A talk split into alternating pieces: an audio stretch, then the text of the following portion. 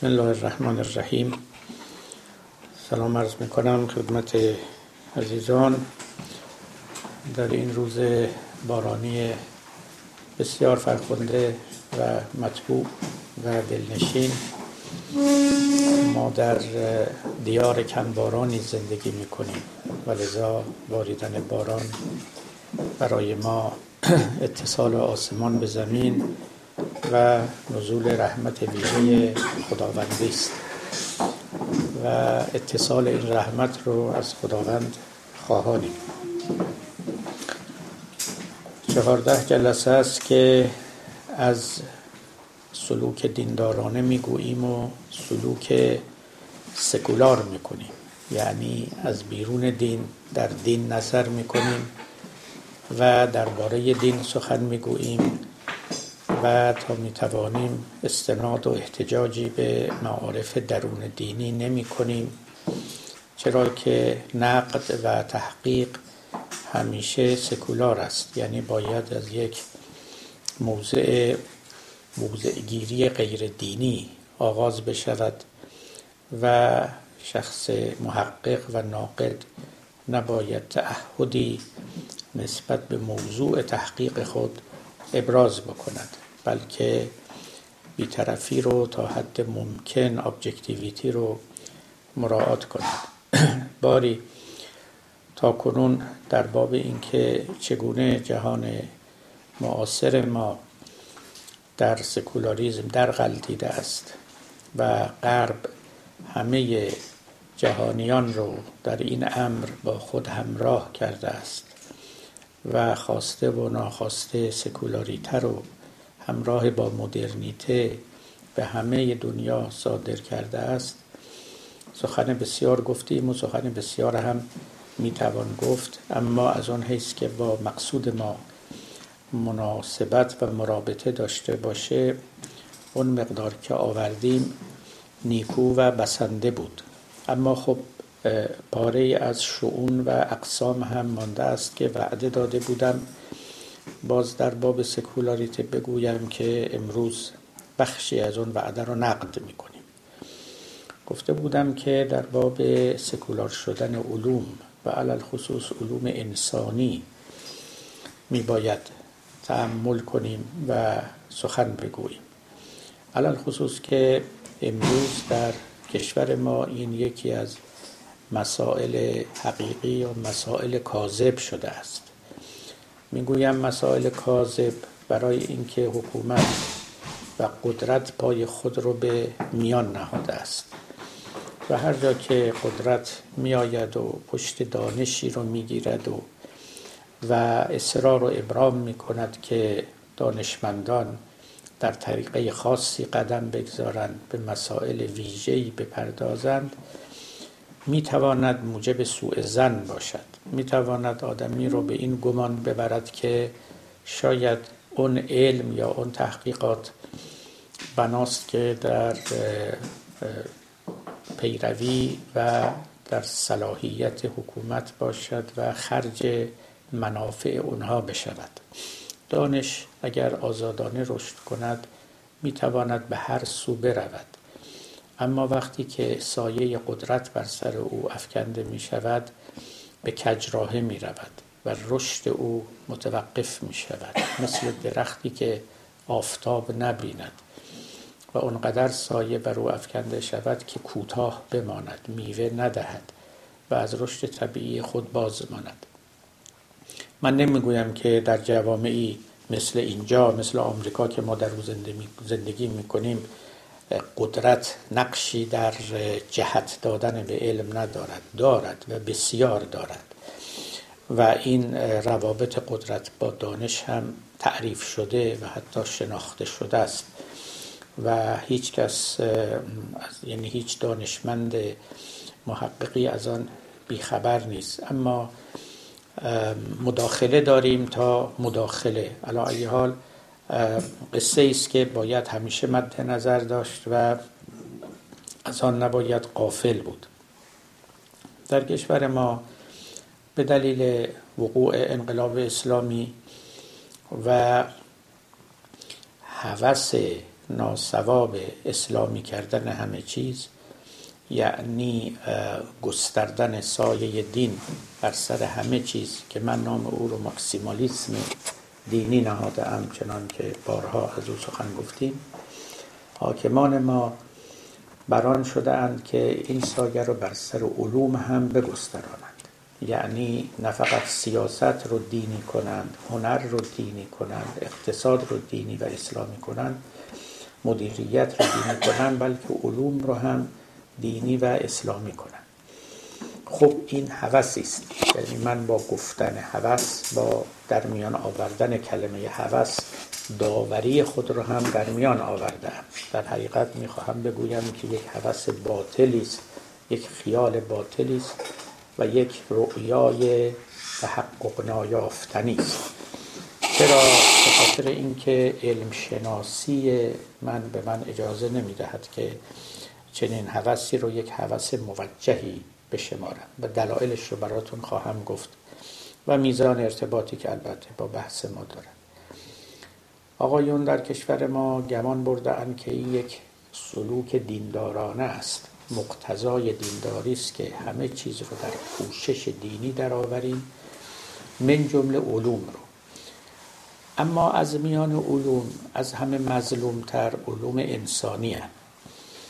چرا به خاطر اینکه تقریبا این خیال از ذهن عموم مردم ما دانشمندان ما حتی دینداران و دلسوزان ما رخت بربسته است که علوم طبیعی تجربی رو یعنی ترمودینامیک رو یعنی نجوم رو یعنی فیزیک رو امثال اینها رو دینی و اسلامی بکنیم. اگر یه روزی چنین خیالی فکری در ذهن کسی بود فکر می‌کنم امروزه همه اون رو ترک کردن و به ناروا بودن چنان اندیشهی پی بردن لذا چنین ندایی و صدایی در حتی حوزه های علمیه ما بر نمیخیزد چه رسد به دانشگاه ها چرا؟ من دیدم گاهی جسته و گریخته. بعضی از عالمان دینی با گفتن سخنان ناروایی بیخبری خودشون رو از معنای علم از سیر علوم در جهان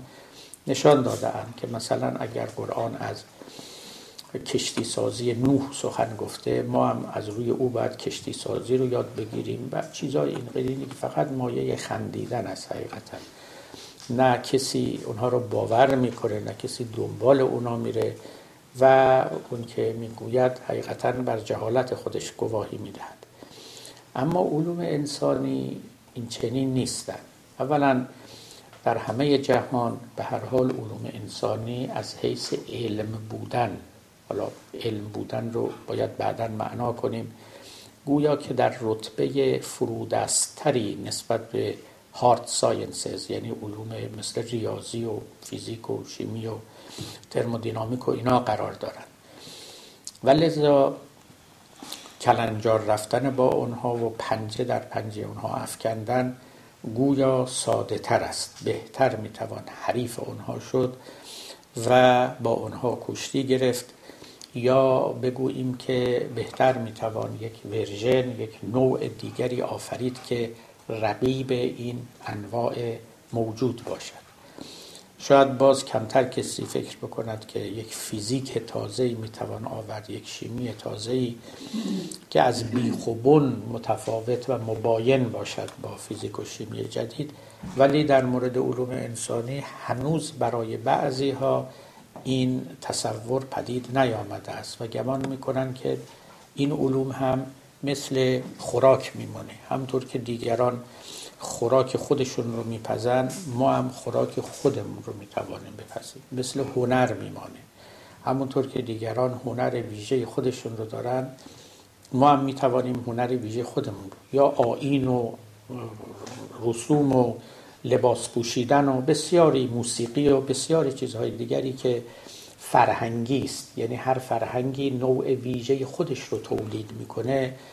اینها گمان برده یا در بن ذهنشون یک چنین مساواتی برقرار کرده که گویی این علوم انسانی هم مثل هنر مثل موسیقی مثل خوراک مثل مثل آینها مثل اعیاد فلان ویژگی فرهنگی دارن و علوم انسانی موجود ویژه فرهنگ غربند اما در یک کشور اسلامی و سرزمین دینی ما گویا می توانیم علوم انسانی خودمون رو با ویژگی های خودمون پدید بیاوریم و از اونها بهره ببریم و مستقنی بشویم از علوم انسانی که وجود داره. من به دلیل سابقه کارم یعنی هم اینکه به حال هم در علوم انسانی هم در علوم غیر انسانی کار کردم. و هم اینکه خب مدتی مسئولیت دانشگاه های کشور و برنامه ریزی دانشگاه های کشور رو به عهده داشتم. از همون فجر انقلاب با این مسئله روبرو بودیم و بودم. و من کاملا به یاد دارم که در همون سال اولی بود که انقلاب پیروز شده بود و و ستاد انقلاب فرهنگی تشکیل شده بود و ما هم به سمت مسئولینی که منصوب بودیم تا برنامه های دانشگاه ها رو مورد بازبینی قرار بدیم. در یه سمیناری در دانشگاه تهران به سراحت این نکته رو گفتم. گفتم علم این تعبیرات رو به کار بردم. گفتم علم وحشی است و بیوطن است که بعدا مورد اعتراض بسیاری از افراد هم قرار گرفتم. گفتم که علم مثل موسیقی نیست مثل خوراکی و امثال اینها نیست که وطن داشته باشه. یعنی بگه این مال اونجاست این مال اونجاست. تولید فلانجاست و در خور همونجاست. علم وحشی بیوطن همه جا هست. به هیچ وطنی جایگاهی و فرهنگی تعلق خاصی ندارد. و خب کسانی نپسندیدن. و بعد به یاد دارم که توی یکی از مجلات حمله شدید کردن به همین تعبیرات. ولی من همچنان به اونها معتقدم و واقعا علم وحشی شما الان می‌بینید فیزیک فیزیکی که در یک جا در این دانشگاه استنفورد مثلا تولید می شود فیزیک همه جهان است. یعنی همه جا تو همه مدارس اون رو درس می‌دهن شیمی که اینجا ریاضی که اینجا. به یه معنا میشه گفت اینجا تولید می شود اما مال اینجا نیست. در انحصار اینجا نیست. در خور اینجا نیست. جهانی است و راحت به همه جا پخش می شود و همگان از او استفاده می کنند. و دیگر علوم طبیعی تجربی. اما این سخن در باب علوم انسانی به راحتی پذیرفته نمی شود. می‌گویند که بسیار خوب. ریاضیات بله همه جایی است و دیگه ایران و چین و هند نداره. همه یکسان به کار می‌برن. و شیمی هم همینطور. و کثیری از علوم دیگه. ولی روانشناسی که اینطور نیست. جامعه شناسی که اینطور نیست. از می شود که تاریخ که اینطور نیست. و بسیاری علوم دیگه که اینها رو یا فلسفه حتی اینها رو جز علوم انسانی می‌شناسند معتقدند که اینها ویژگی های فرهنگی دارند و باید سبقه دینی هم پیدا کنند و از لحاظ فرهنگی مورد تأیید دیانتی باشند که در عرصه و در قلمرو و اون دیانت متولد شدند من به یاد دارم که اوایل انقلاب وقتی که حوزه علمی قوم به عهده گرفت که علوم انسانی اسلامی تولید بکند کاری که کردیم بود که تعدادی از استادان دانشگاه های ایران رو دعوت کردن به قوم و اینها به قوم می رفتند و هر گویا دو هفته یک بار اونجا سمیناری بود و این دانشمندان به مبحثی از مباحث این علوم رو مطرح می کردن. اونگاه همراه با او پاره از طلاب و یکی از علمای به نام قوم نقدهایی بر اون علوم وارد می کردند و سخنانی می گفتند و اینها رفته رفته جمع شد و تبدیل به کتاب شد. پنج جلد کتاب در پنج علم در پنج سابجکت نوشته شد و منتشر شد. اتفاقا برای اینکه شما بدانید که چه تلقی از علوم انسانی اسلامی وجود داشته باید اون کتاب ها رو ببینید. کتاب هایی که یکی دو سالی تو دانشگاه ها دست به دست میگشت و بعد هم فراموش شد و کنار گذاشته شد. و خرج بسیار زیادم برد. از می شود که معمولا اینها خب اساتید علوم حرفای خودشون می زدن و کمتر کسی به اونها اعتراض می‌کرد. در یه جاهای خاصی روایتی اضافه می‌شد یا از نظر فلسفی مثلا یک ایرادی گرفته می‌شد همین ایراد علمی گرفته نمی‌شد. باید اونها رو بخوانید تا ببینید که قصه از چه قرار بود. و من در تعجبم که دوباره این موضوع زنده شده و برخواسته و مورد توجه قرار گرفته و اکنون هم هزینه گذافی و کلانی صرف این می شود که علوم انسانی تولید بشد و عجیب این است که کسانی که دائما اصرار می‌کنن تکرار می‌کنن کرسی تشکیل میدن منبر می‌روند به دیگران به این و اون حمله می‌کنن که چرا فلانی اونجور می‌گوید چرا فلانی اینجور می‌گوید. علوم انسانی اسلامی هم ممکن است هم واجب است هم ضروری است هم چنین است هم چرا خودشون یه سطر یه کلمه از اینجور علوم تولید نمی‌کنن همش به دیگران فرمان میدن. باید بشود باید بشود. خب باید بشود. شما چهل سالی خب بکنید این کار رو. ما ببینیم این تحفه چیه که شما اینقدر سخنش رو میگیر از ضرورتش از امکانش از وجوبش از فایدهش خب چیه؟ بالاخره یه جایی نشون بدیم. چند سال پیش بود من مقاله نوشتم مفصلا در این باب و اتفاقا در اونجا پیشنهادی کردم. گفتم که من داوری خودم رو در این باب دارم.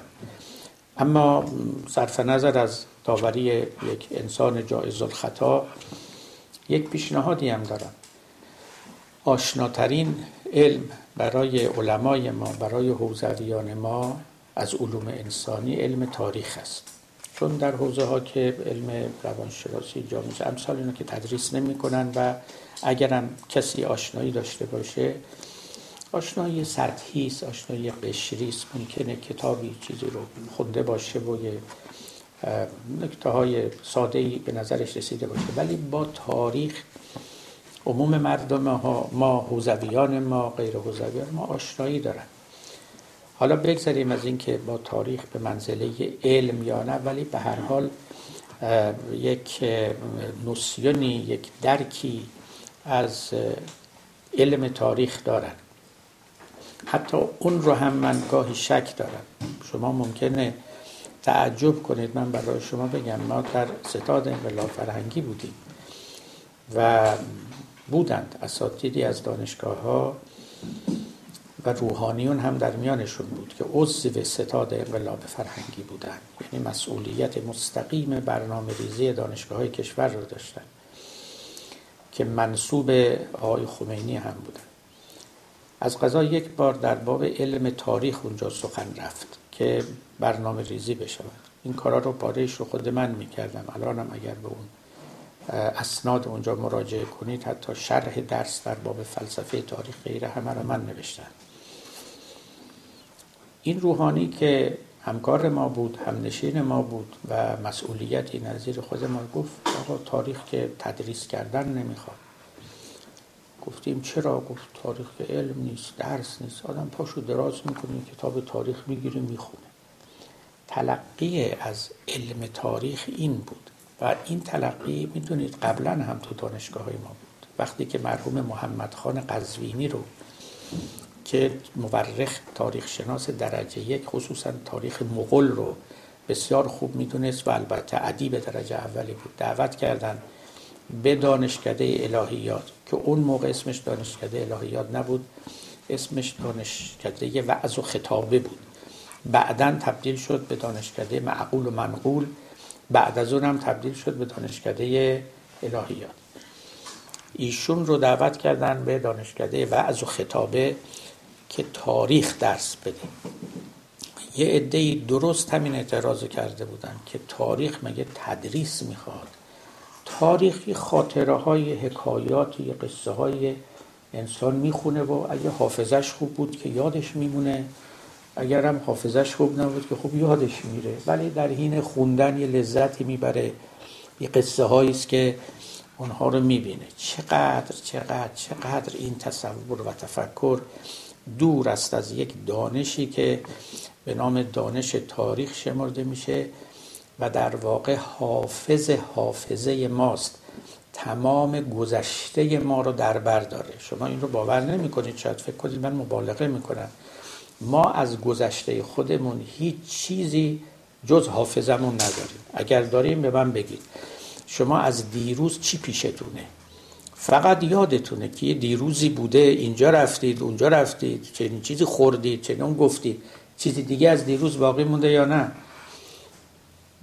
برتران راسل که فیلسوف بود می‌گفت که ما از گذشتمون هیچی نداریم فقط حافظمون به ما میگه یه گذشته ای بوده. هیچ دلیلی نداریم برای اینکه جهان در گذشته وجود داشته است. اگه دلیلی دارید شما بگید نگیر من دیروز یه دونه مجسمه رو اونجا دیدم. شما فقط یادتونه که دیروز اونو دیدید. نگیدی مجسمه که همیشه اونجاست. شما یادتونه که از وقتی که بودید اونو دیدید هیچ دلیل دیگری وجود نداره. حالا علم تاریخ که واقعا ثبت گذشته می کند اگر شعنش اینقدر پایین و نازل باشه باید فهمید که چقدر از حقیقت ما دور افتاده ایم و چقدر ارج و شعن چیزی که ارج بلندی دارد به رسمیت نشناخته ایم. باری این تصور وجود داشت. با همه این احوال من در آن مقاله که آوردم چند سال پیش گفتم بسیار خوب سخن بر سر علوم انسانی اسلامی بسیار می رود داوری ها رو پیشا پیش کنار می‌گذاریم.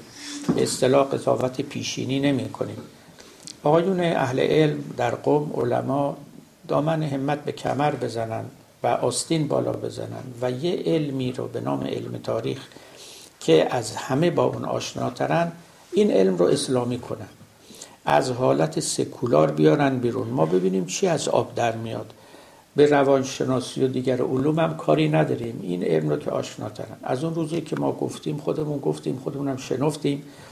کسی هم که اعتنا نکرد و اعتنا هم نمی کنن. برای اینکه نشدنی است و بعد کار می‌خواد. منبر و سخنرانی نمی‌خواد. به عمل کار برایت به سخندانی نیست. به سخنرانی نیست.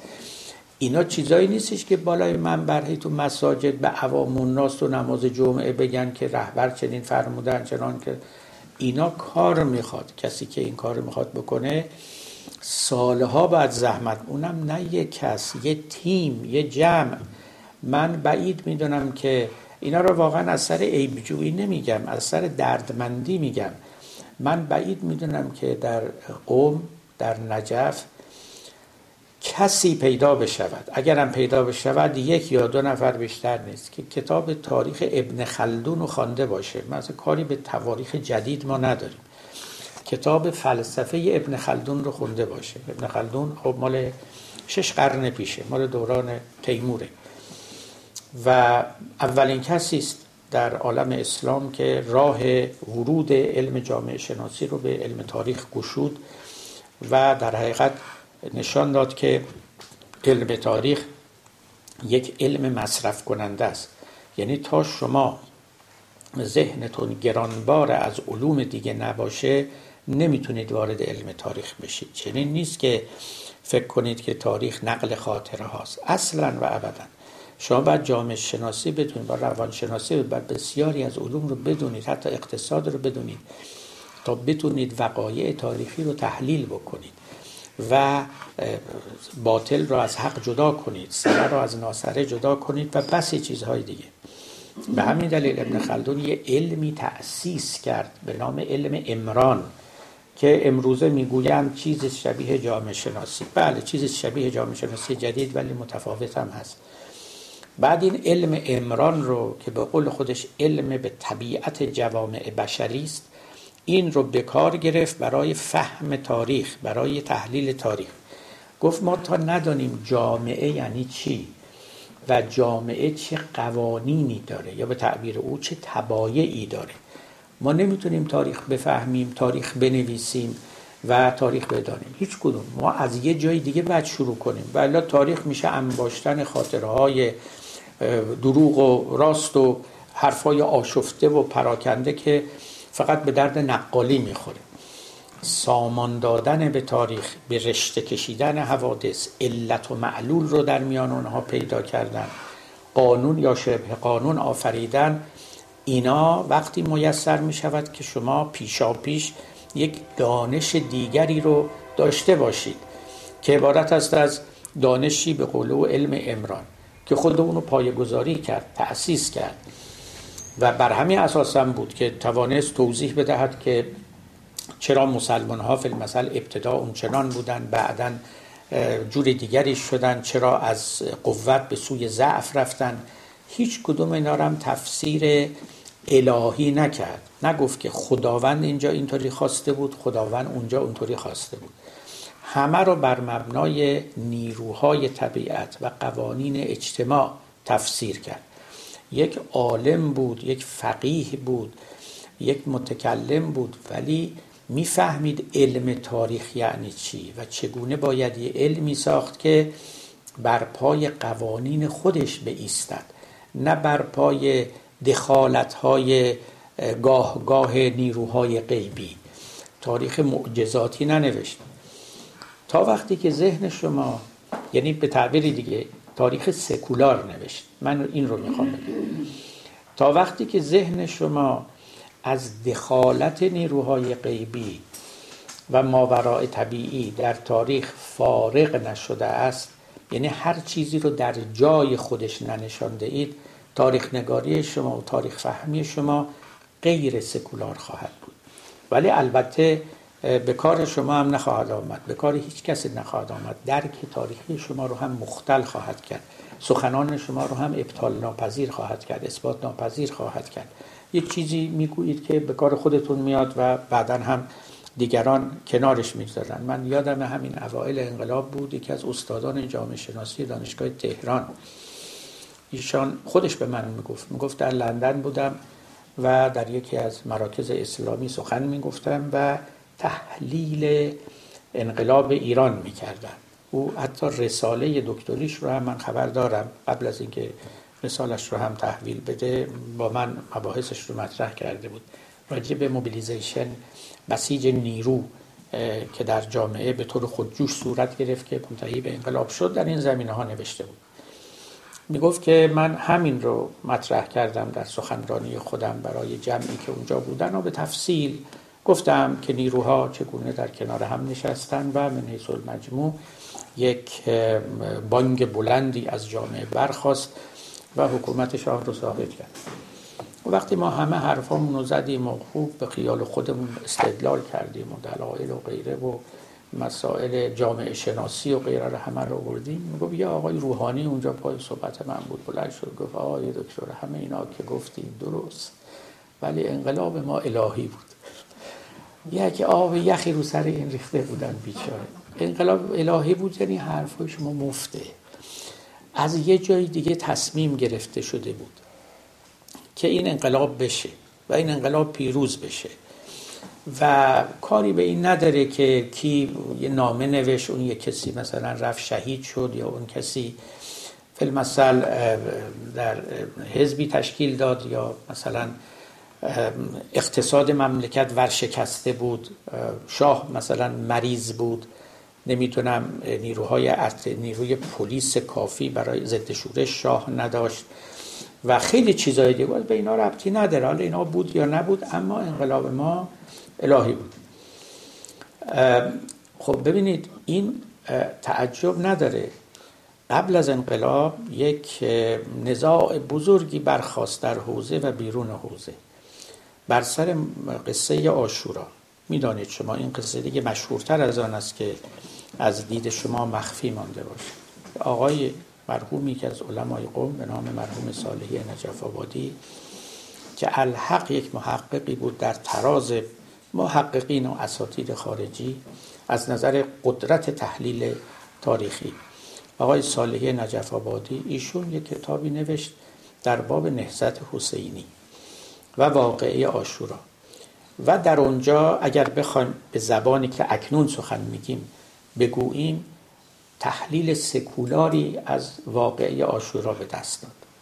مطلقا بحث این که امام حسین پیغمبر رو در خواب دیده بود پیغمبر به او گفته که ان الله شاء یراک قتیلا خدا می‌خواد تو رو شهید ببینه و خداوند می‌خواد که خانواده تو رو اسیر ببیند. و از اینکه از وقتی که امام حسین متولد شد در دوران پیامبر. پیامبر روزه امام حسین خوند و همه گریستند و جبرئیل هم اومد گریست و از این حرف رو خبری نبود.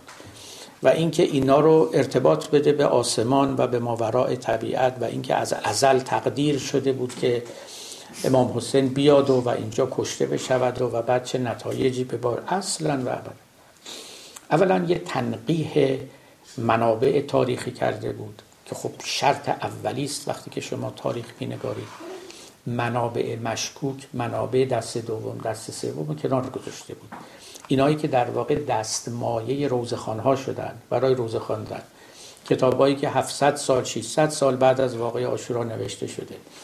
که معلوم نیست حرفاشون از کجا آوردن که مشهورترینشون همون روزت و شهدای ملا حسین کاشفی است که اصلا کلمه روزخانی از همونجا اومده. اوائل می‌رفتن این کتاب دستشون می‌گرفتن میخوندن روزه میخوندن و حکایت های دروغ عجیب در اونجا و خودش هم نوشته نوشته من اینا رو بر روزخونات رو تهیه کردم. من در مقام تحلیل و تحقیق تاریخی نبودم. اما این کتاب بسیار گل کرد. بعدرم هر کی اومد چیزی بر آن افزود. چون وقتی که شما وارد این مسیر میشین دیگه همونجا که نمیمونین. هی میرین جلو. یه چهار تا خرافه دیگه و افسانه دیگه هم بر اونا اضافه می‌کنین. آقای نجفی صالح نجف آبادی اولا خب تنقیح منابع کرد که بسیاری از این نوشته های بعدی که اصلا قابل اعتنا و قابل استناد نیستن مثل اون ملا آقای دربندی نوشته که حالا هر کسی از این شهدا یعنی جنگاوران که در اردوگاه امام حسین بودن علیه السلام. می اومدن برای اینکه جنگ بکنن. اینطوری که توی این قصه ها اومده هر کدوم بوده یک ساعت سخنرانی می‌کرد. و بعد اون وقت نیزشون و شمشیرشون به دست می‌گرفتن می جنگیدن این آقای ملا آقای دربندی که اونم یک کتابی در اسرار و شهاده نوشته ایشون خب حساب کرده دیگه بابا امام از واقعی آشورا صبح شروع شد نزدیک ظهر تموم شد. این انقدر قدر نمیده به اینکه هر کسی بیاد نیم ساعت یه ساعت سخنرانی کنه. هفتاد نفر گفته بود خداوند روز آشورا رو کش آورد و به جای 24 ساعت 72 ساعتش کرد. برای اینکه اینا رو بگنجونه. اینا همطور اضافه شد. اینا دیگه تو اون روزات و ملا حسین کاشفی هم نبود که هی به تدریج یکی آمد یکی آمد اینطوریش کرد. البته اینا متاع خوبی بود برای تحریک مستمعین و گریه گرفتن از اونا ولی تاریخ نبود ولی حقیقت نبود علم نبود هیچی نبود. خرافه بود افسانه بود.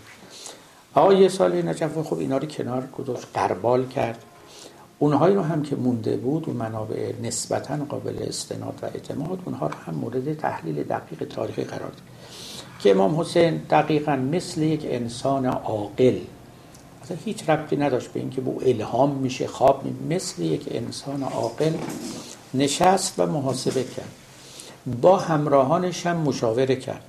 پاره از افراد بسیار دیندار که خود امام حسین هم قبولشون داشت ایشون رو نهی کردن. یعنی رأی منفی دادن. گفتن به نظر ما این سفر که شما می‌خواید برید سفر خوبی نیست تصمیم سیاسی درستی نیست. دیگران هم رأی دیگه داشتند و به هر حال ایشان به دلیل اینکه پوفیا از او اعلام پشتیبانی کرده بودند و گفته بودند که شما بیا ما حمایت می‌کنیم و اینجا می‌توانی در میان ما باشی و به دلایل دیگه و مخصوصا ناامنی که ایشون در مدینه و در مکه داشت تصمیم گرفت یه جای امنی بره. و منزل به منزل آمد و تا به کربلا و اونجا هم چنان که می‌دانید نمی‌خواست بماند نمی‌خواست کشته بشه. حتی هر وقتی که جلوی ایشون رو گرفت. خب امام حسین گفت که خب بذار آزادم کن من میرم من اینجا هم نمیمونم. بروم ایران یه جای امنی برم. اگه همدانی در میان ما هست در روایات آمده که ایشون گفت برم همدان. به هر حال ولی اینجا بود که هر راه و بس گفت نه آقا دیگه راه پس و پیش نداری. دیگه همینجا در دام ما افتادی و ایشان خب دیگه اونجا تصمیم گرفت که شجاعانه بجنگن من یادم یه بار پای منبر مرحوم آقای صالح نجف آبادی در نارمک بودم. هی تکرار می‌کرد. میگو وای بر این منطق وای بر این منطق. این خنجر تو و این هنجر من. گفت که امام حسین اینو گفته؟ که گفته من آمادم که بیان همطوری منو بکشین؟ این خنجر تو این هنجر من. مسئله این نبود اساسا و ایشون به این راحتی تن به کشته شدن نمی‌داد. همچین عزمی هم نداشت. یک تحلیل خیلی علمی سکولار و متکی به منابع ایشون داد. نمی‌دونید چه اتفاقی افتاد. من خارج از کشور بودم اون موقع در لندن دانشجو بودم. ولی خب اخبار ایران رو دنبال می‌کردیم. جسته و گریخته چون اینترنت و اینها هم که نبود. اولا حمله هایی در همین قوم به این مرد آغاز شد. که نمی‌تونست از خونه بیاد بیرون بره سر کوچه نان بخره. اینطور محبوس در خانه شده. زندگی بسیار تلخ. تا اونجا که من اطلاع دارم سیزده کتاب علیه او نوشته شد که رد کردن. بعض از اون کتاب ها بعدا هم به دست من رسید که از خود علما نوشته بودن. و شعر گفته بودن نصر گفته بودن. نمی‌دونید چه افتضاحی چه افتضاحی به شد. وقتی میگم افتضاح واقعا افتضاح بود. برای اینکه کسی که نقد علمی نکرد یا فحش می‌دادن یا لعنتش می‌کردن یا اینکه تو با ابا عبدالله در افتادی ابا عبدالله به زمینت بزنه. یه کسی یادم اشعاری گفته بود که من حالا شرم دارم برای شما بخونم. خلاصه یکیش این بود که کرده شلوار خیش نقاشی. یعنی خلاصه ایشون خودشو خراب کرده. خودشو چه کرده؟ و امثال اینها. و این بیچاره تا گیراگیر انقلاب در همین دشواری و تنگنا بود. بعد از انقلابم راحتش نگذاشتن. من بعد از انقلابم ایشان رو ملاقات کردم دیدم. در قوم در تهران راحتش نگذاشتن و آیت الله منتظری او رو در پناه خودش گرفت. یه جای کوچکی به او داده بود می‌رفت یه درسی می‌داد. و تا مرگش. تا وفاتش متعون بود. چرا؟ برای اینکه جرأت کرده بود که یک پارچه یک قطعه کوچک از تاریخ ما رو یا تاریخ اسلام رو تحلیل غیر ماورای طبیعی بکند تحلیل علمی بکند که ما بهش تحلیل سکولار. یعنی بر اساس همین علل و عوامل و عواملی که در اجتماع هست. بر اساس اینکه آدمیان روی عقلشون کار می‌کنن و ببینیم که امام حسین عقلش رو چجوری به کار گرفت از مشورت دیگران چگونه استفاده کرد و راهی رو که رفت برای چی بود. البته نتایجی هم که ایشون به دست بود خب متفاوت بود به نتایجی که دیگران می‌خوان میگن اینکه یک کسی را افتاده بره شهید بشه و بعد به اون وضع فجی که بسیارش همین افسانه است او رو کشته اند این برای گریه گرفتن خیلی بهتره تا اینکه شما بیاد و بگید من قطعه از تاریخ رو می‌خوام برای شما بگم. یک کسی بود که حکومت می‌کرد و این چنین بود و کسی هم با او مخالف بود و و رفته رفته کار به اینجاها رسید. نمیگم حادثه خوبی رخ داد ولی خیلی فرق داره با اون نقلی که برای تحریک عواطف صورت می‌گیره و آمیخته است به حق و باطل. این در واقع یکی از بهترین ایندیکیشن ها بود تو جامعه ما که نباید فراموشش کنیم. من که فراموش نکردم.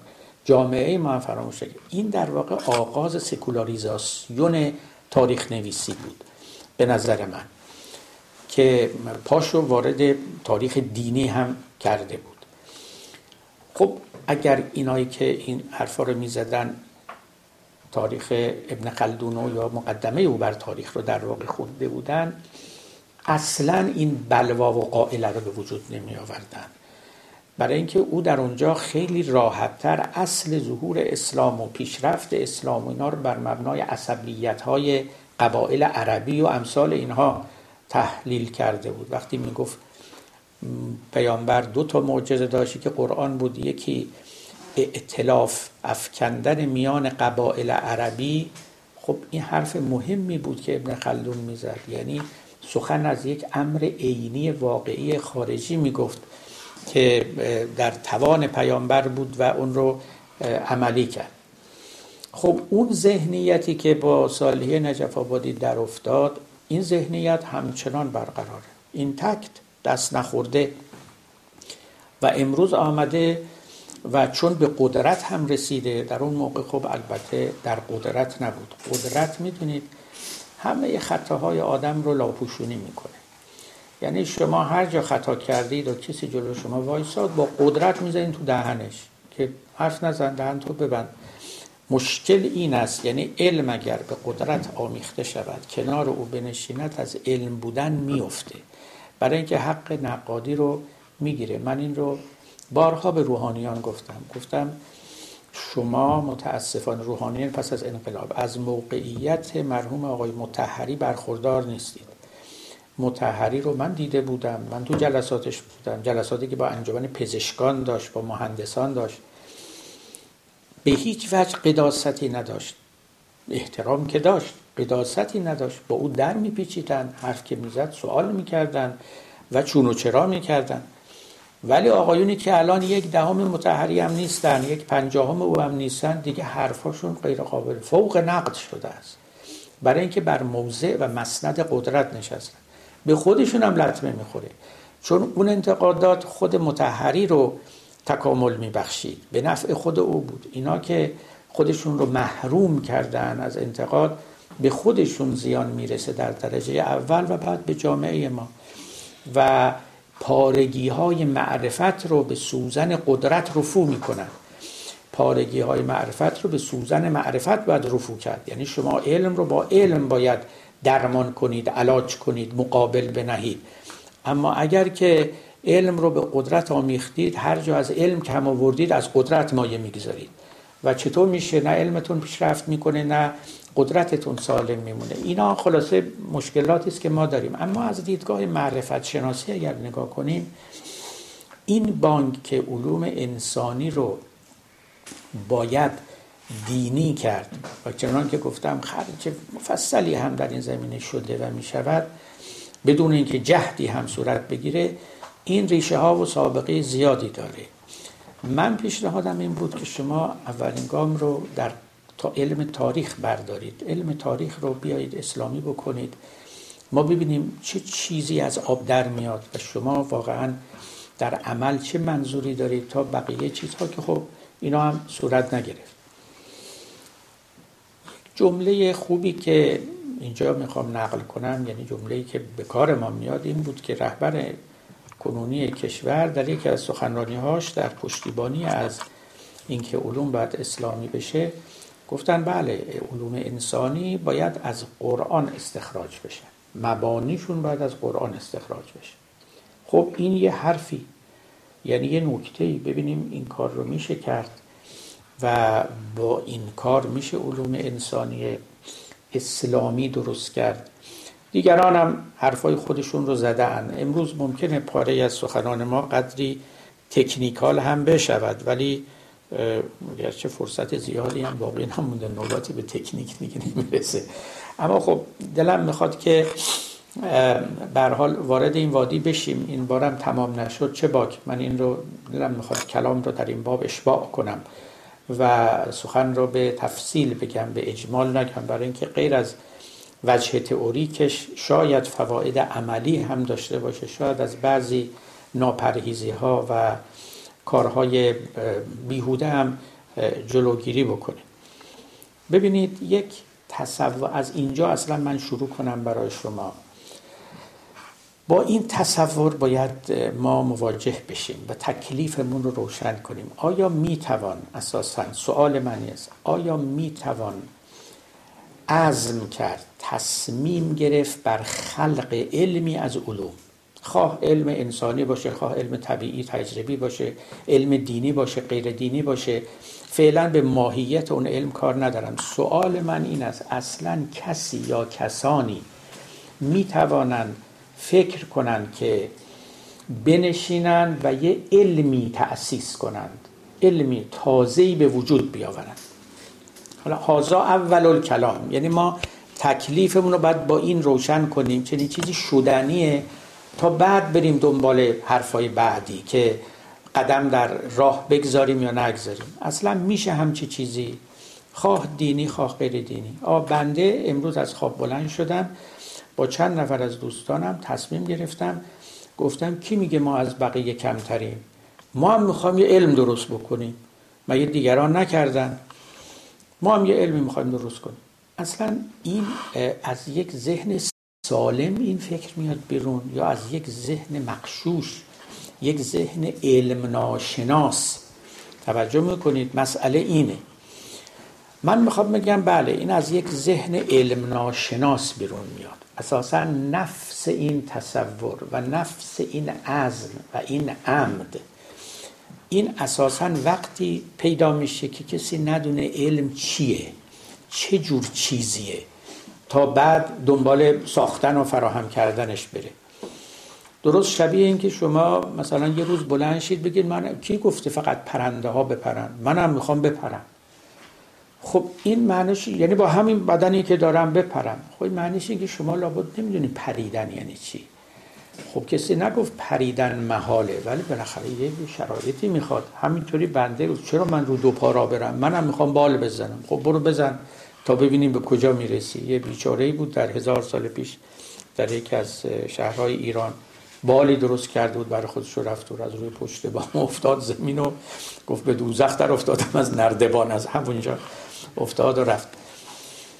خب ببینید این از علم ناشناسی برمیخیزه. فکر نکنید که این یک ذهن شجاع دلیری آمده و می‌خواد هماوردی کنه با پهلوانان این میدان.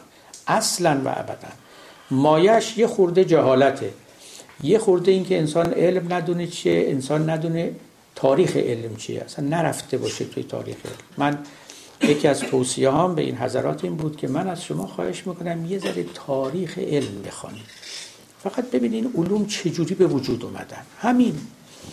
بگردید از هزار سال پیش از دو ما که اولین مخلوقاتی نیستیم که خدا ما را خلق کرده. بالاترین استعداد دارم که فکر نمی کنم خدا به ما داده باشه. فکر کنیم به ما داده. به چه مناسبت ما به خودمون اجازه میدیم که ما یه دفعه بشینیم و یه علم جدید خلق بکنیم؟ کی یه چنین جرأتی رو به ما داده؟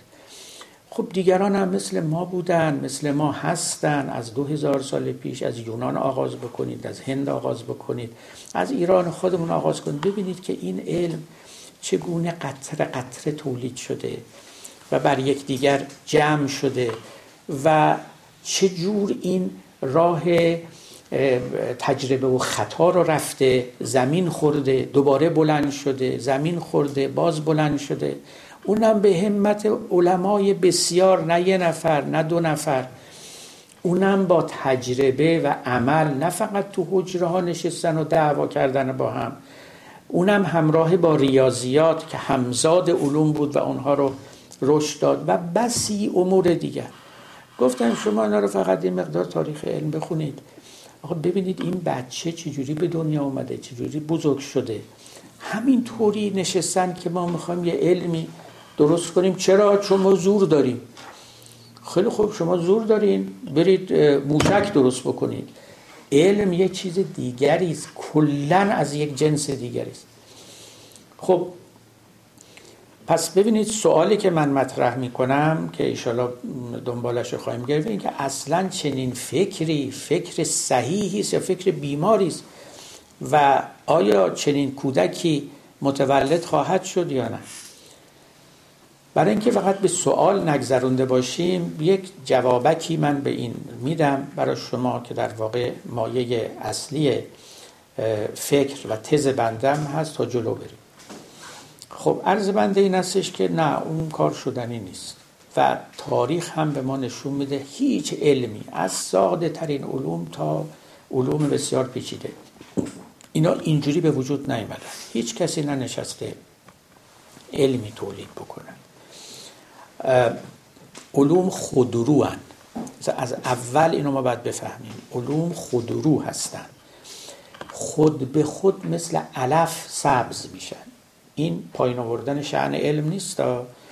این دانستن ماهیت علوم است. یعنی چی مثل علف سبز میشن؟ علوم اینجوری سبز میشن. علوم با پرسش به وجود میاد. من وقتی که نگاهم به آسمان میفته نگاهم به زمین میفته به نباتات میفته به انسان میفته به اینکه یه کسی بیمار میشه کسی بهبود پیدا می‌کنه جنگ میشه صلح میشه یه جایی آتش روشن میشه آتش خاموش میشه یه کسی میمیره یه کسی به دنیا میاد. خب انسانی که از عقل نسبی برخورداره اینا براش سوال میشه چجوری آتش خاموش میشه؟ اصلا آتش چجوری به وجود میاد؟ چه جوری مثلا سبزه در بهار میاد بیرون؟ بعدا زرد میشه. سبزی چیه؟ زردی چیه؟ البته این سوال ها همه به ذهن همه کس نمی‌رسه. سوال ها هم در بسترهای خاصی پدید میان یک کتابی کسی نوشته بود مال شاید چل سال پیشه slight night light نور خفیف شبانه. سوالش این بود سوال فیزیکی بود که آسمان شب با این همه ستاره چرا روشن به نظر نمی‌رسه؟ هنوز تاریکه ولی خورشید یه دونه ستاره است که روز روشن میشه همه جا هم روشن میشه. خب ببینید این یه سوالیه. این سوال ممکنه به ذهن همه نرسه. ما هم هر شب آسمون رو می‌بینیم. حالا گاهی هم آسمان تو تهران که ستاره دیده نمیشه ولی اون جایی که دیده میشه. ولی هیچ وقت به نظر نمی‌رسه. این همه میلیون ها ستاره زورشون نمی‌رسه آسمان رو روشن کنن. ولی یه خورشید می‌تونه روشن کنه.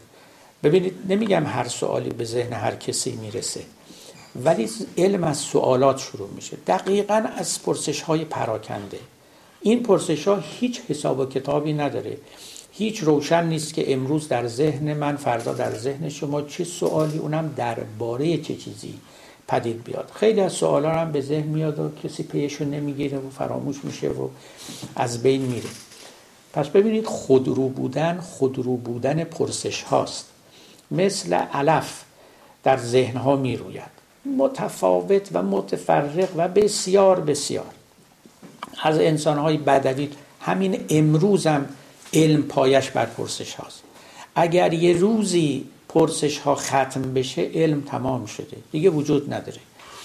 و لذا اونایی که سوال می‌کنن و سوال خوب می‌کنن اینها حق بزرگی به گردن علوم دارن فلسفه دارن هر چه می‌خواد باشه. اما و هزار اما. وقتی که این پرسش ها رفته رفته خیشاوند شدن یعنی پرسش های شبیه هم از یه فامیلی پدید آمدن رویدن اینا در کنار هم وقتی که قرار می‌گیرن و همون ذهنهای پرسنده رو وادار می‌کنن که پاسخهای اینها رو فراهم بیاورن. اینا رفته رفته علم تولید می شود بنابراین پاسخ من این پاسخ خیلی مختصر است. ولی شما اهل فراستید و خودتون اهل دانشید. دیگه ناگفته های من رو هم می توانید استخراج کنید از گفته های من. وقتی که پرسش های خیشاوند پاسخهای روشمند پیدا کنند یه علم جوانه می‌زنند. اما این پاسخهای این پرسشهای خیشاوند تا به پاسخهای روشمند برسن قرنها طول می‌کشه. بخشی از پرسش رو من می‌کنم بخشش رو شما بخشی از جوابها رو من مییابم بخشش رو شما. در طول عمل هم این روش یافتن پاسخ ها اونقدر باید سیقل بخوره اونقدر باید صافکاری بشه به اصطلاح تا پاسخ ها نسبتا مطمئن بشن. شما همین الان هر علمی رو که می‌خواید و باش آشنا هستید در مقابل خودتون بگذارید و تحلیل کنید. ببینید که این علم تا اینجا که رسیده مدیون و معلول چه پرسش است و چه پاسخ هایی اونم با چه روشی؟ بله ممکن بود پرسشی به ذهن کسی برسه. یه پاسخی هم همین الله بختکی اللهی بده. ولی بعدا بفهمن که خب نه این پاسخ پاسخ واقعی نیست. رفته رفته ذهنشون به اینجا متوجه بشود که پاسخ دادن آخه روشی می‌خواد روشمند باید باشه. همینطوری از هر جا چیزی گیره ذهنمون اومد که پاسخ یک پرسش محسوب نمیشه. بعدم ببینید وقتی که این جواب ها مبتنی بر آن روش ها پدید اومد مقبول جامعه علمی میفته یعنی تقریبا اون کسانی که عالمان محسوب می‌شوند اونها رو میپذیرن. هیچ وقتم نهایی نیست. یعنی هیچ کسی هم در طول تاریخ هیچ علمی نگفته که پاسخی که امروز ما دادیم به اون پرسش آخرین پاسخ است. به هیچ وجه. لذا علم یه کاروانی است که دائم الحرکه است. همیشه در حالت کاروانی است. هیچ وقت به مقصدم نمی‌رسه. پس به این معناست که من میگم علم رو نمی‌توان تولید کرد. یعنی نمی‌توان نشست و گفت بنده امروز تصمیم می‌گیرم که یه علمی تولید کنم. بسیار این سخن و این فکر بیخبرانه است. بیخبر از تاریخ علم. پرسش های متوالی و متفرق که در طول زمان در اذهان مختلف پدید میاد ذهنهایی رو میگزد پرسش هایی که با یکدیگر در میان می نهند پرسندگان و باز در طول زمان رفته رفته به تدریج پاسخهای خود رو مییابد و این پاسخها سیقلیتر و سیقلیتر می شود و در کنار هم می نشینند راه می دهند به ظهور یک علم جدید. حالا اگر شما در علوم انسانی هر علمی پرسشی نداشته باشید شما چه علمی می‌خواید تولید کنید؟ پرسش رو هم زورکی نمیشه تولید کرد. خب ببینید مولانا خیلی خوب می‌گفت می‌گفت هم سوال از علم خیزد هم جواب. خود پرسش هم باید در یه زمینه تولید بشه. ما میگیم کنجکاوی آدم کنجکاو. ولی کنجکاوی جواب کافی و کاملی نیست برای اینکه چرا و چگونه سوال تولید میشه. هزار اینجا نکته باریکتر زمو اینجاست. پرسش ها هم یک مسیر طبیعی دارند برای رویدنشون پرسش ها خودروان پاسخ ها روشمندند خودرو نیستند مبتنی بر یک متدهایی هستند. بعدم وقتی که جمع شدن علم رو تولید می‌کنن و این زمان داره. به همین دلیلی که میگیم علم تاریخی است. یعنی در طول تاریخ به وجود میاد. خلق و نیست که ناگهان از زیر خاک سرش رو بیاره بیرون و یا مثل یه جوجه از تو تخ بیاد بیرون و بعد دیگه ما بگیم که یک علمی تازه متولد شد. فلسفه هم همینطور بوده. حالا علوم تجربی که به جای خودش. خب شما ببینید اولا هیچ فلسفه یا آخرین فلسفه نیست. بعدم از اون اولی ترین سوالاتی که تو ذهن بشر میرویده و دیگران راجع به اونها خورده خورده فکر کردن اینها رو که رو هم ریختن شده فلسفه. و پایانی هم نداره. هیچ خاتم الفلاسفه ای ما تو عالم نداشتیم و نداریم. دیگر علوم هم همینطوره. این نکته اول که یادتون باشه که اساسا علم چگونه پدید میاد و کل این ماجرا که ما می‌خوایم بشینیم دانشمندان رو بنشانیم بگیم شما یه علمی تولید بکنید یا زور بزنید یه سوالاتی بکنید که ما این سوالات رو هم بریزیم با اینا علم درست کنیم پاک علامت بیخبری از تاریخ علمه این نکته اول. اما نکته دوم. یه قیاس باطلی در ذهن روحانیون ما هست. در نسبت میان علوم. روحانیون ما درکی که از علم دارن این رو هم باز من از راه ملامت نمیگم فقط توصیف می‌کنم واقعیت رو. درکی که از علم دارن عبارت است از علومی که شما از روی متون یاد می‌گیرید. متنی نوشته وجود داره. و معلم اون رو به شما درس میده. غیر از اینه مخصوصا علوم دینی. یا میرن قرآن تفسیر قرآن می‌خونن که نمی‌خونن. یا کتاب های فقهی می‌خونن که اونو می‌خونن. یا علم اصول که اون رو می‌خونن. اینا خب متونی داره. و این متون رو معلم درس میده. ابتدا روشی که وجود داره میان و خط به خط این کتاب ها رو می‌خونند و بعدم طلاب بعد از اینکه درس گرفتن با هم مینشینن و اینا رو مباحثه می‌کنن البته شما وقتی که به سطح درس خارج برسید خب مجتهدین در اونجا دیگه به متنی از متون تکیه نمی کنن خودشون از خارج نکاتی رو میگن نظرهای خودشون هم در میان میارن. آراء یک نفر یا مزامین یک متن ویژه رو هم بیان نمی‌کنن از متون مختلف. خب این شیوه تحصیل در اونجاست. و همین دلیل هم هست که خب در اونجا هیچ علم تجربی وجود نداره. ببینید این خیلی مهمه. روحانیون ما با علوم تجربی سر کار ندارن و ماهیت این علوم رو اصلا نمی‌دونن چیه. و بیشتر درکی که تصویری که از علم دارن علمی است که شما از روی متون می‌تونید بیاموزید. بعدم خب فکر می‌کنن که خب همطوری که میشه یه, یه کتاب تازه نوشت لابد یه علم تازه میشه خلق کرد. بنده یه کتاب تازه می نویسم و فرزن یک آراء تازه هم تو اون کتاب میارم لابد یه علم جدیدی میشه. علوم انسانی امروزی یا غیر از این فقه و اصول خب فلسفه هم البته جزو دروسی است که می‌خوانن روحانیون ما البته نه همه. باز فلسفه متنه کتاب ملا صدراست کتاب بو علی سیناست کتاب سهروردی و هر کسی دیگری. اینها هم خوانده می شود و متن شرح داده می شود و اگر کسی خودش صاحب فراستی باشه هواشی هم برای اینها می نویسه خب ببینید در اینجا هیچ کدوم علوم از تجربه خبری نیست. اینکه علوم انسانی باید از قرآن استخراج بشه این دقیقا مبتنی بر این تصور از علمه که مثل اینکه این علوم انسانی مثل فقه میمونن مثل فلسفه میمونن. از روی متنی ما اینا رو باید بخونیم و از اون متون هم بعد رو استخراج کنیم.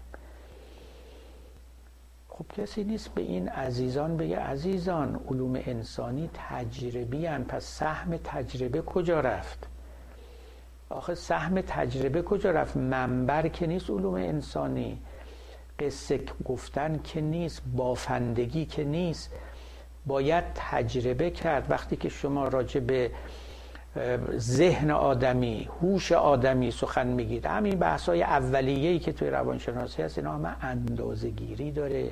همه اینا تجربه داره. راجع به قوانین جامعه شناسی وقتی شما سخن میگید. ما به اینا میگیم علوم انسانی علوم انسانی تجربی. اینو یادشون میره. فکر می‌کنن علوم انسانی یعنی حرفای کلی راجع به انسان زدن. بعدم میگه خب اینا که تو روایات هست و توی قرآن هم هست و خب ما هم بلدیم اینا رو بگیم. واقعا این تصوره. یعنی من می‌خوام بگم پایه های این اندیشه ها اونقدر علم ناشناسانه است و اونقدر متکیس بر تصویر نخستینی که اینها از علم دارن که با این به میان آورده این تصاویر هم جهل خودشون رو نشان میدن هم یه قومی رو به گمراهی میکشنن واقعا.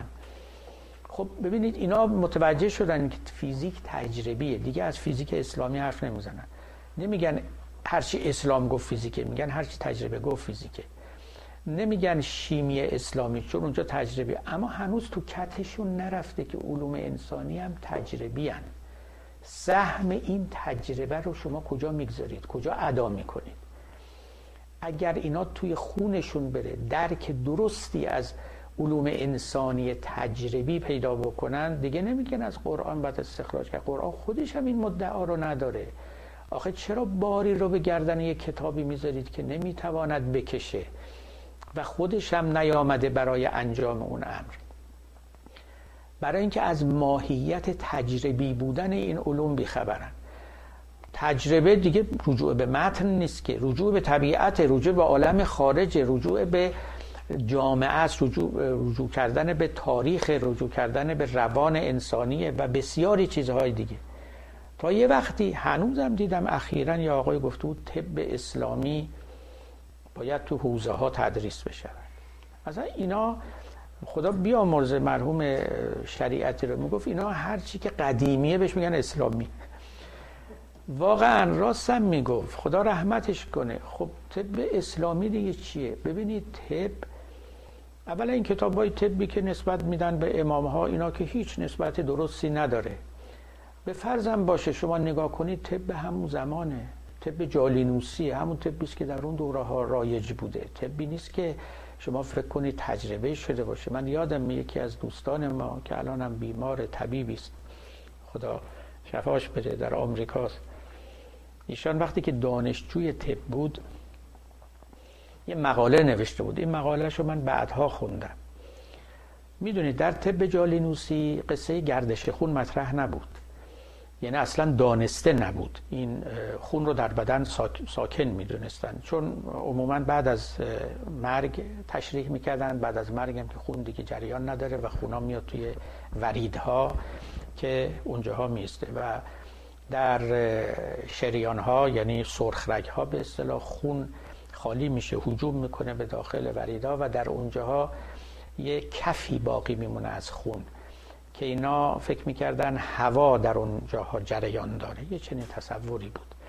artery که به سرخ رگ می‌گفتن artery airtery air یعنی air اون تو و خون رو توی وریدها می‌دونستن خب گردش خونم که دانسته نبود تا زمان هاروی البته قبل از او هم ابن میمون بغدادی ابن نفیس بغدادی ایشون قبل از هاروی البته گردش خون کوچک رو یعنی بین قلب و ریه ها رو کشف کرده بود. بعدا ویلیام هاروی تو این کتاب دموت و کوردیس یعنی درباره حرکت قلب. یادش بخیر ما اینها رو میخوندیم. یه وقتی من این کتاب آقای هاروی رو تماما مطالعه کردم. راجع به اینکه چگونه یعنی استدلال کرده بود که خون در بدن میگرده. خب اینا که دانسته نبود. از می شود که در تئوری جالینوسی می‌گفتن خب شش رو می‌دیدن که به حال بالا و پایین میره. این که امر محسوسی بود. جالینوس می‌گفت که شش ها باد بزن قلبن. یعنی حالا باد کجا و هوا کجا تو قفس سینه که این چیزا. ولی خب می‌گفت که باد بزن قلبن چون قلب گرم میشه این باد می‌زنه که قلب خنک بشه. این یه تئوری جالینوس این دوست طبیب ما پسر مسلمانی هم بود و واقعا هم از سر عشق و علاقه ایمانی و اسلامی این مقاله رو نوشته بود.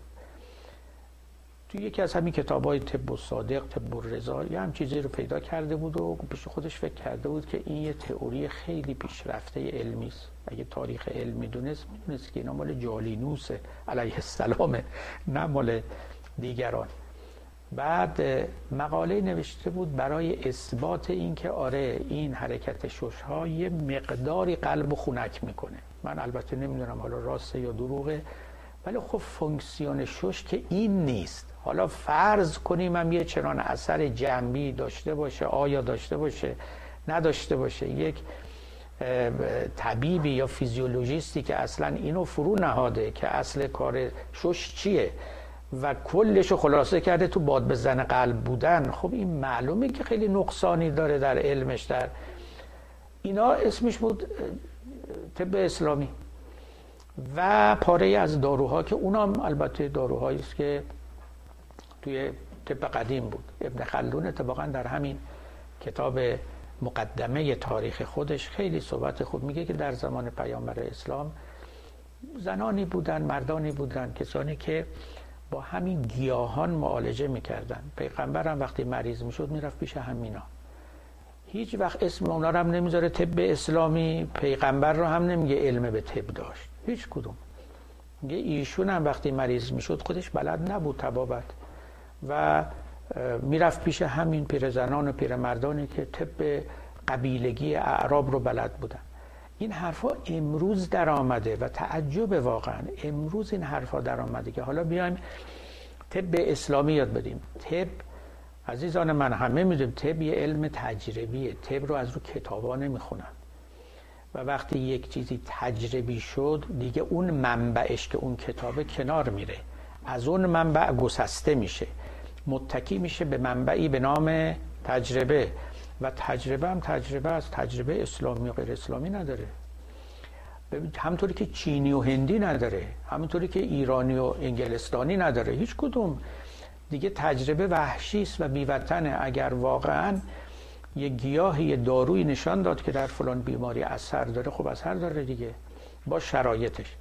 شما وقتی که به ابن سینا می‌رسید ابن سینا طبیب بود. داروشناس بود و فیلسوف هم بود.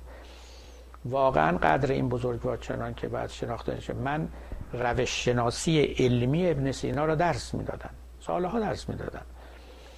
و آفرین می‌گفتم تو دلم به این مرد که هم در علوم انسانی و هم در علوم طبیعی تجربه در داروشناسی چه دقت نظری به خرج داده این آدم.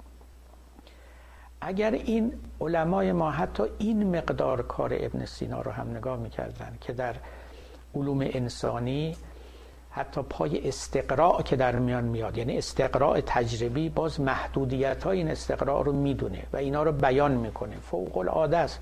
تو کتاب برهان از منطق شفا. قرض من این است که این وقتی که شما گفتید علوم انسانی باید بدونید علوم انسانی تجربی رو میگیم. پای تجربه هم که به میان آمد دیگه متن درجه دوم میشه. دیگه از رو اون بخوایم چیزی رو بیاریم. مگر اینکه تجربه هایی رو توی متون آورده باشن که شما اونها رو بخوانید و بدانید.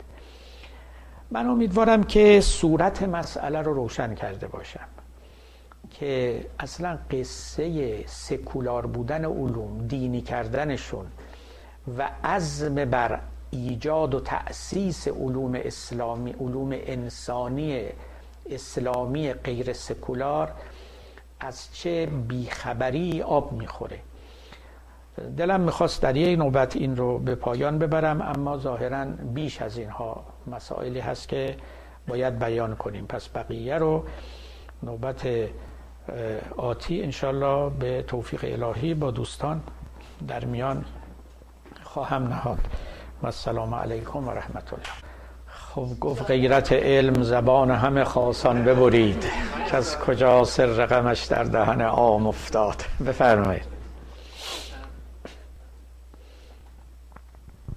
راجب علم که گفتین در حتی علوم تجربی و تا حد بیشتری علوم انسانی هم هستن فلاسفه که معتقدن اینا هم بالاخره تحت تاثیر قدرت هستن. یعنی واقعا همین فوکو اینا که نظریاتی دارن. یعنی اینا هم به اون مقدار بیطرف و چیز نیستن. بله شاید هم برسیم. ببینید اون یه حرفی است و اطلاع دارم من. یعنی خیلی ها در این باب سخن گفتن مال فوکو مشهورترین شده.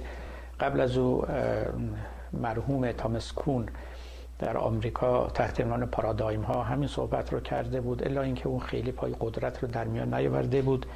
ولی همین که علم رو paradigmatic کرده بود همون کافی بود برای اینکه بخشی از objectivity علم رو به اصطلاح بستاند و اون بیطرفی مزعوم رو از او بگیره.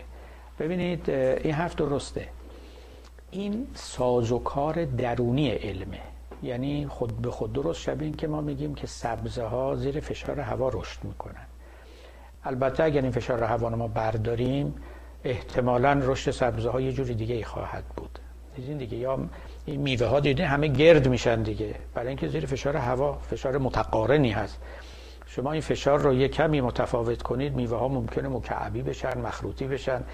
یعنی هیچ در طبیعت میوه یا هندوانه و اینا نیستش که اینا کروی بشن. دیدین هندوانه هایی که مکعب در میاد چیزی درست کردن جعبه چیزی می‌ذارن. این تقارنی که در طبیعت هست که خودش یه مسئله است واقعا. به دلیل توزیع متقارن نیروهاست و این توزیع متقارن ما وارد فیزیک شدیم و این به هر حال میوه ها اما اگر این نیروها غیر متقارن توزیع بشن میوه هم دیگه کروی نمیشن نمی‌دونم خیلی چیزهای دیگه کله ما هم کروی نمیشه ولی جورای دیگه میشه. حالا ملاحظه کنید در علم هم همینطوره. ببینید علم یه بستری داره که در اون می‌روید. فوکو حرفش اینه که این بستر اصلا بیلت اینه یعنی درون رویش علم ساخته شده است که قدرت اونم نه فقط قدرت سیاسی قدرت به معنای اعم کلمه همطور که او میگه این در اونجا حضور داره. البته این حضور داره. بحث من در اینجا از ورود آل آمدانه قدرت بود. یعنی اینکه یه دی بنشینن و بگن که ما عزممون این است که چنین کاری بکنیم چنین علمی تولید بکنیم. اینا این عزمم نکنن اون پشتا پشت ارتباطی هست بین علم و قدرت. نه قدرت سیاسی و حکومتی به معنای اخص کلمه. نه با اون کاری نداریم. اون هر علمی همینطور. علوم تجربی هم هست علوم حتی فقه هم هست. حتی من اتفاقا یکی از این آقایونی که الان تحصیل کرده انگلستان هم بود و رفته ایران هم مثل که تحفه برده با خودش. همه جا این بحث فوکو رو می‌کنه. جامعه شناسه توی دانشگاه این ور اون ور. که آره اون روم غربی هم همه تحت قدرت و اینا وجود اومدن و گفتم که عزیز من شما اگه میگی همه چیز فوکو رو بگو او که فقط فیزیک و شیمی رو میگه اون فقه رو هم میگه اون فلسفه رو هم میگه. برو اونا رو هم بگو بگو اینا هم در ارتباط با قدرت درست شدن. استثنایی وجود نداره در اینجا. البته او خب با یه قیودی سخن خودش رو میگه. علی حال من اولا معنی سخن فوکو اینه. ثانیا معنیش هم این نیست ما همه حرف فوکو رو بپذیریم. برای اینکه فوکو در یه جاهایی سخنانش self-defeating میشه. یعنی بر علیه خودش فتوا میده. کما اینکه اینو در نقد اندیشه های فوکو هم گفتن. شما وقتی که بگید که همه چیزها با قدرت پیوند می‌کنه بعد یقه خودش رو می‌گیرن که خود شما این حرفتون پس چه نسبتی با قدرت داره؟ یعنی objectivity خود این سخن هم از او ستانده می شود یعنی در اینجا یه ظرافت هم وجود داره. من با فرض قبول اندیشه های آقای فوکو این رو گفتم. ولی خود رأی او هم خالی از نقصانی نیست.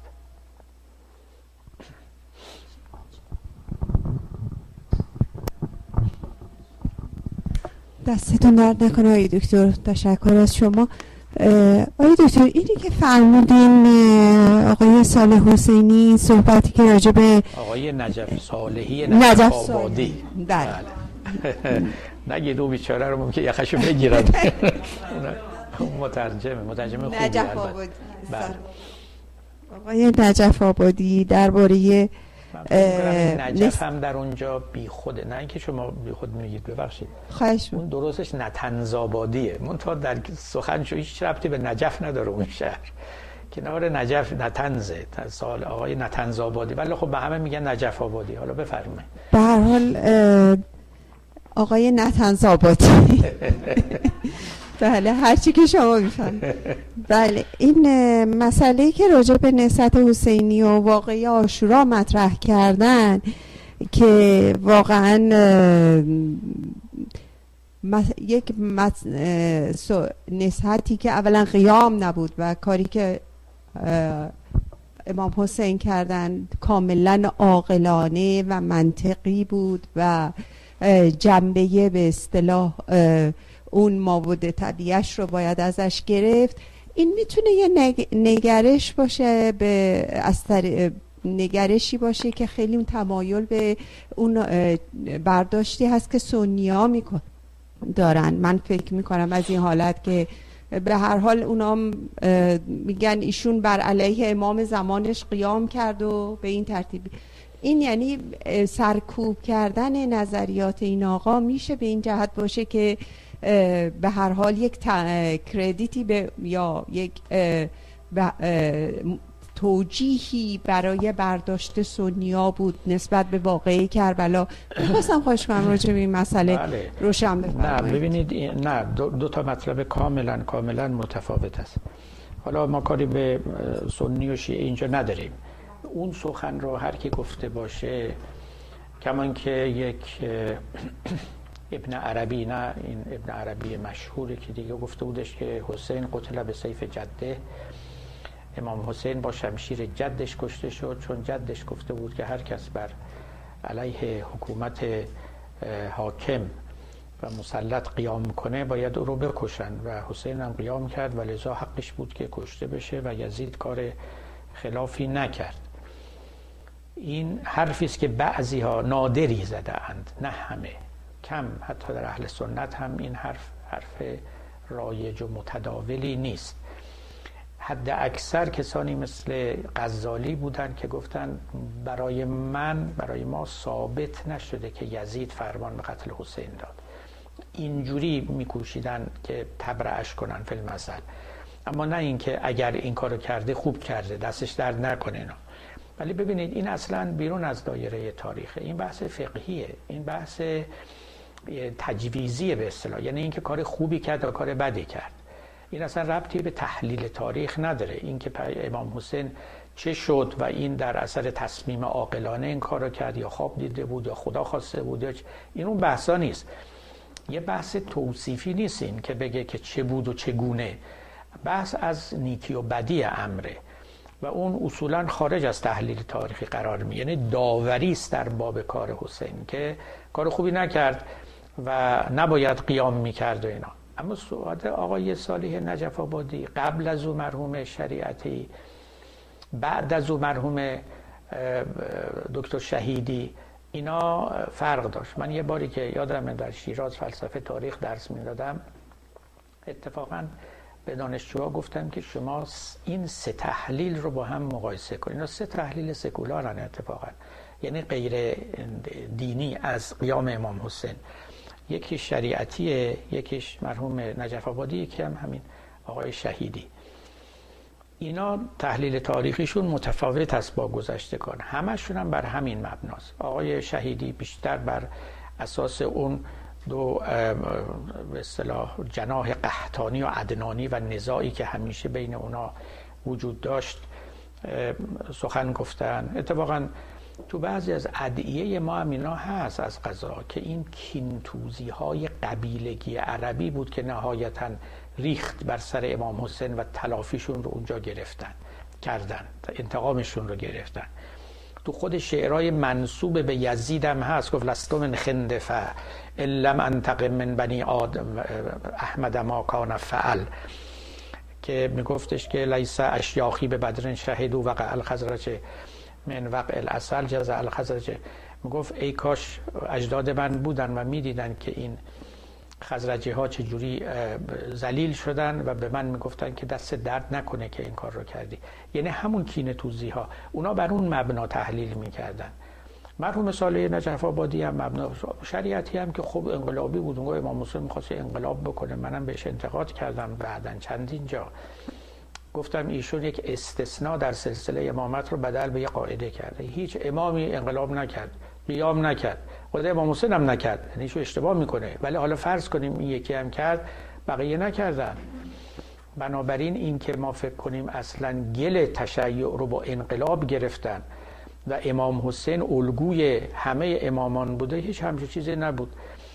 منتها ایشون گفت امام حسین با قیام خودش پیام داد که اگر می توانی بمیران اگر نمی توانی بمیر این دقیقا سخن شریعتی بود که با یک بلاغتی توی حسینی ارشاد می‌گفت. شهادت پیام میست به همه عصرها و همه نسلها که اگر می توانی بمیران و اگر نمی توانی بمیر یعنی یا رو بکش یا کشته شو.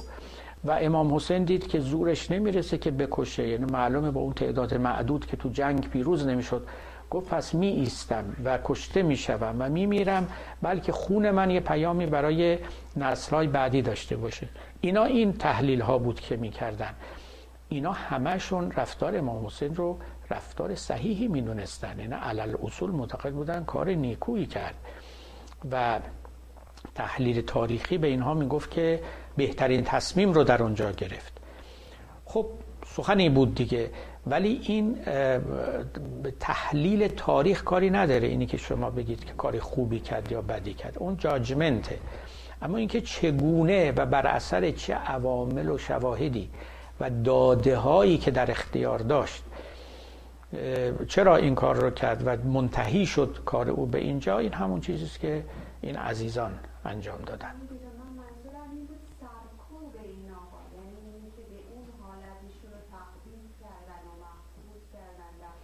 نه آخه ایشون که نگفته بود نه برای اینکه ایشون نگفته بود که امام حسین کار نادرستی کرد. نگفته بود که یزید کار خوبی کرد این حرفا نزده بود.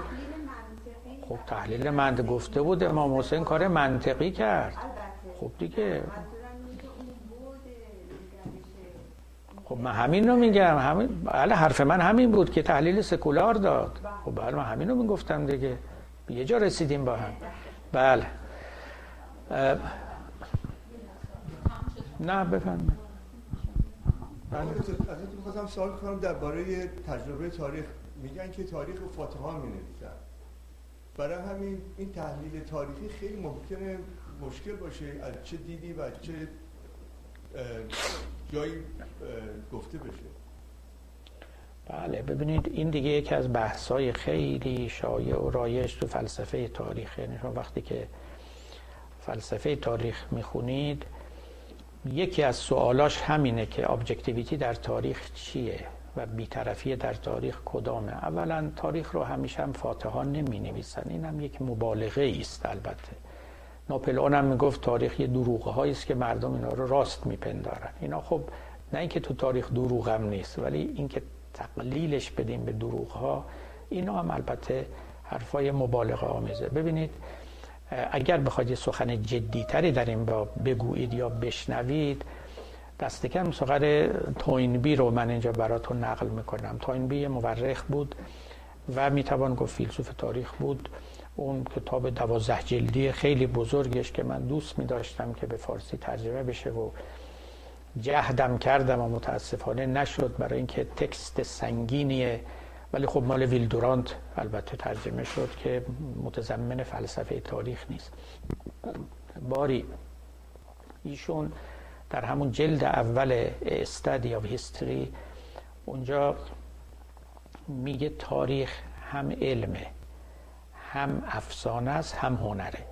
به گمان من خیلی حرف درستی است یعنی هر کی توی تاریخ کار کرده باشه این سخن ایشان رو تصدیق می‌کنه. علم یعنی بالاخره من در آوردی نیست. مبتنی است بر یک اتفاقاتی که افتاده به اندازه که به دست ما رسیده. اما افسانه هم هست توش افسانه هم داخل شده هنر هم هست. برای اینکه و در هر علم اینجوری است ببینید فقط این داده ها نیست که به دست شما مورخ می‌رسه. شما باید با هنرمندی از اینا یه بنایی بسازید. یعنی هر مورخی یک هنرمند بازسازی کننده هم هست.